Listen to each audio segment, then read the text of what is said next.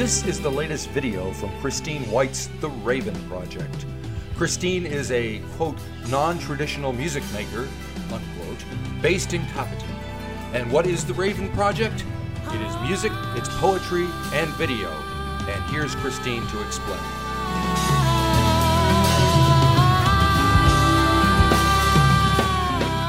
It turned out to be a bigger project than it started as. Um, it Okay. started as a collaboration with John Psathas, um, orchestrating three songs that I'd already written, um, and for for orchestral instruments um, and other instruments. And um, from there, it's sort of the, because of the context that I did that those recordings in, um, I decided it was sort of there was a broader context of what was going on in my life, and I thought this is more than just the three songs. Right? Um, so yeah, so the project broadened out to include a book um, and some videos, uh, and another three songs on the B side. Gotcha. So yeah, so coming out on vinyl as well. Oh, cool. All right. That's always a Mm. good thing. So, Yeah. w- what did John add to the mix? Why do you, what, what was it about him that you wanted to work with? Well, I mean, John's an amazing composer for a start. Um, the breadth of his knowledge and the depth of the different genres he's worked in. Um, he's very passionate about music, and we developed a friendship over many years, actually.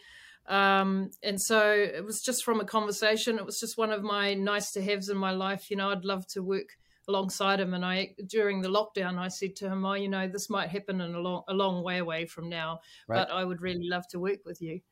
Uh, and he said, "Oh, well, let's do something." You know, so. And I'd written a song uh, about six or eight years ago called "Taken." It's an eight and a half minute ballad, and I'd always imagined it having sort of a string arrangement, kind of like Right. the Billie Holiday days, you know. Right. And I thought, well, I need someone who's able to work in that field, you know. So John was was my pick, and he's a good friend, so it's really nice working with him. Baby,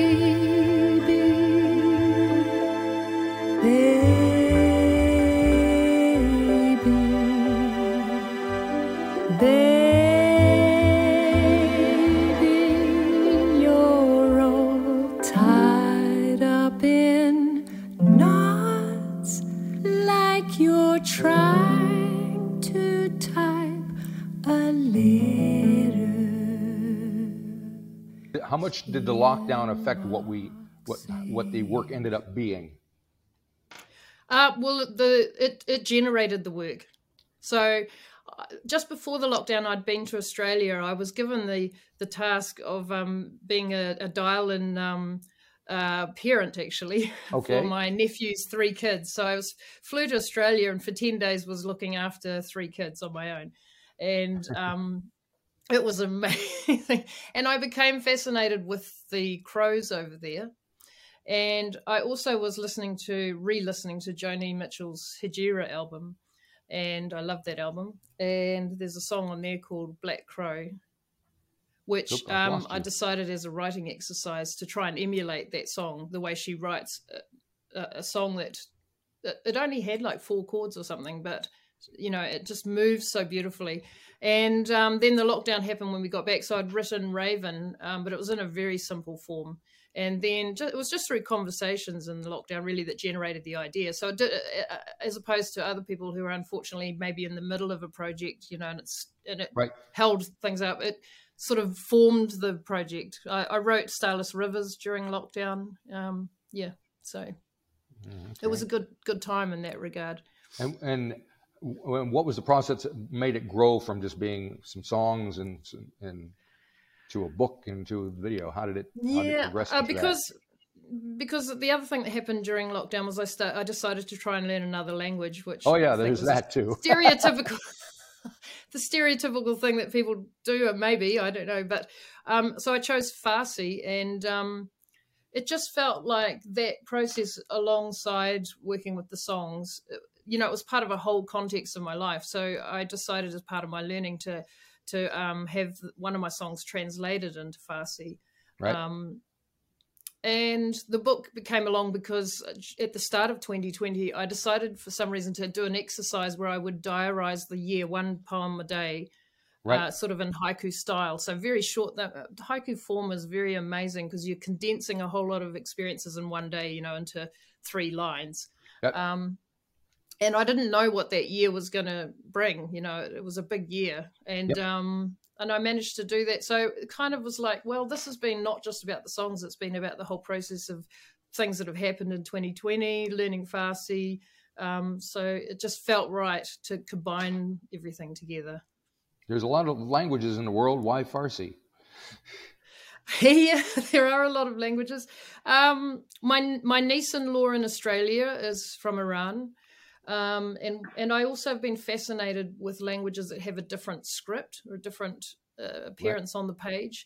Um, I nearly I, I, I toyed with learning Greek for a while, but I thought oh, I, will just be bugging John for this all the time to speak because he's Greek, you know. Um, right, right, right. And I was also very affected by the Muslim shootings that happened a few years previous, um, and it felt like a very foreign place in the world to me, the Middle East. I just, you know, and and in a pop quiz, I said that the capital of Iran was Baghdad, so it was like inevitable after that. Come on uh-huh. i need to get you know. And so i made friends through a le- language learning app. I speak with them daily uh, in iran. So, so, it really opened my world up and, that's amazing. So you're it, fluent. it, I'm not fluent. I language learning is hard. salam, salam. Language learning is hard, and you kind of go forward and then you go back, you know, a few steps, and you feel like you've lost it. And but it it does bring a new um, way of looking at the world and, and even you know swapping your point of view with someone else's point of view and uh, it's been it's been just an amazing thing it's like i guess what having a child would be like and introducing a child to the world you know you're really sharing experience with each other. And and then we get to listen you know to the music that's made over there. And i met an iranian uh, kamancheh player in auckland. Right. And so i thought okay well I, would love to have him play. So he's playing on kalak which is the um Farsi version of Raven. Uh-huh. And and uh, initially I was just going to sing the song Raven in Farsi over the same backing music, and then I thought well, that's not really it. Sort of just felt like a not not a very good thing to do to put on vinyl two same you know music versions. Yep. So uh, it was nice to take the the um, the recordings from those first three songs and just sort of collage with them, cut and paste them, and play with them, and create new music on the B side.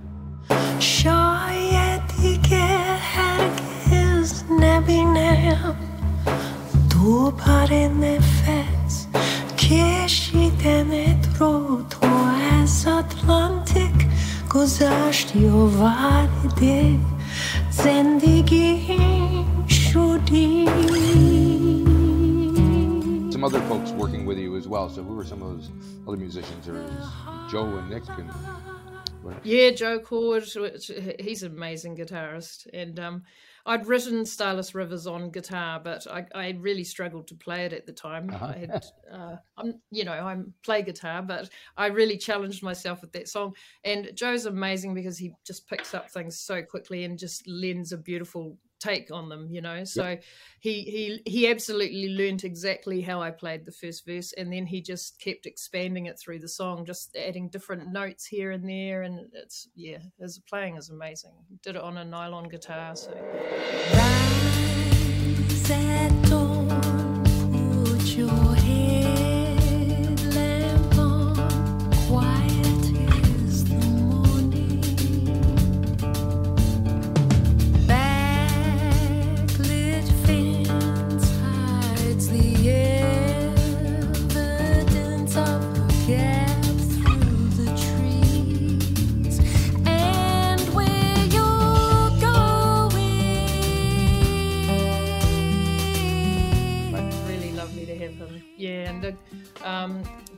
percussion player, uh, Vangelis uh, Kapilis, I think his surname is, a friend of John's. Um, so he, yeah, played some percussion for Starless Rivers. Right. Uh, Michelle Velvin on harp uh-huh. from she's from Wellington Vector Orchestra. Yeah. Um, I became fascinated with the harp during lockdown. I was listening to Dorothy Ashby and Alice Coltrane. Oh yeah. So yeah, yeah, the African American harp, jazz harpists, yep. and so before we even started, I said to John, "Oh, I really would love to have a harp," you know. So, yeah, um, Joe Cord, um, amazing drummer and uh, drummer and bass player on Raven, um, Steve Thomas from Chris Mason Battley Group, and Dan Antonovich, who had just come back to New Zealand from LA because of COVID. Um, so it was amazing working with them. They were. How can people access everything? How can people access the music? Uh, it's on all the digital. Pro- yeah, or, or the or everything. Yeah, yeah, well, there's yeah, music. The music's on um, and... all the digital platforms, so you know Spotify, Apple Music, everything else. Sure. Um, Bandcamp is uh, and my website Right. would be the places to go, but probably Bandcamp for ordering the um the vinyl and the book. Yeah. Mm. Right, right. And you've got uh, so the video for Starless Rivers is coming out. Yes. Yes. What can what, what- tease us? Tell us what it, we're Well, um, the video. what I wanted to do for that song is to is to, it's a song about journeying, and it's um, inspired by a chapter in a book called Underground by Robert Macfarlane, um, Underland maybe, um, and so it, that particular chapter was about caving, and so the feel the song has a feeling of meandering and walking, and because of my new kind of relationship with people overseas, I wanted to to include uh, some of my friends. So it, it has people in different countries filming as well. Um, people walking.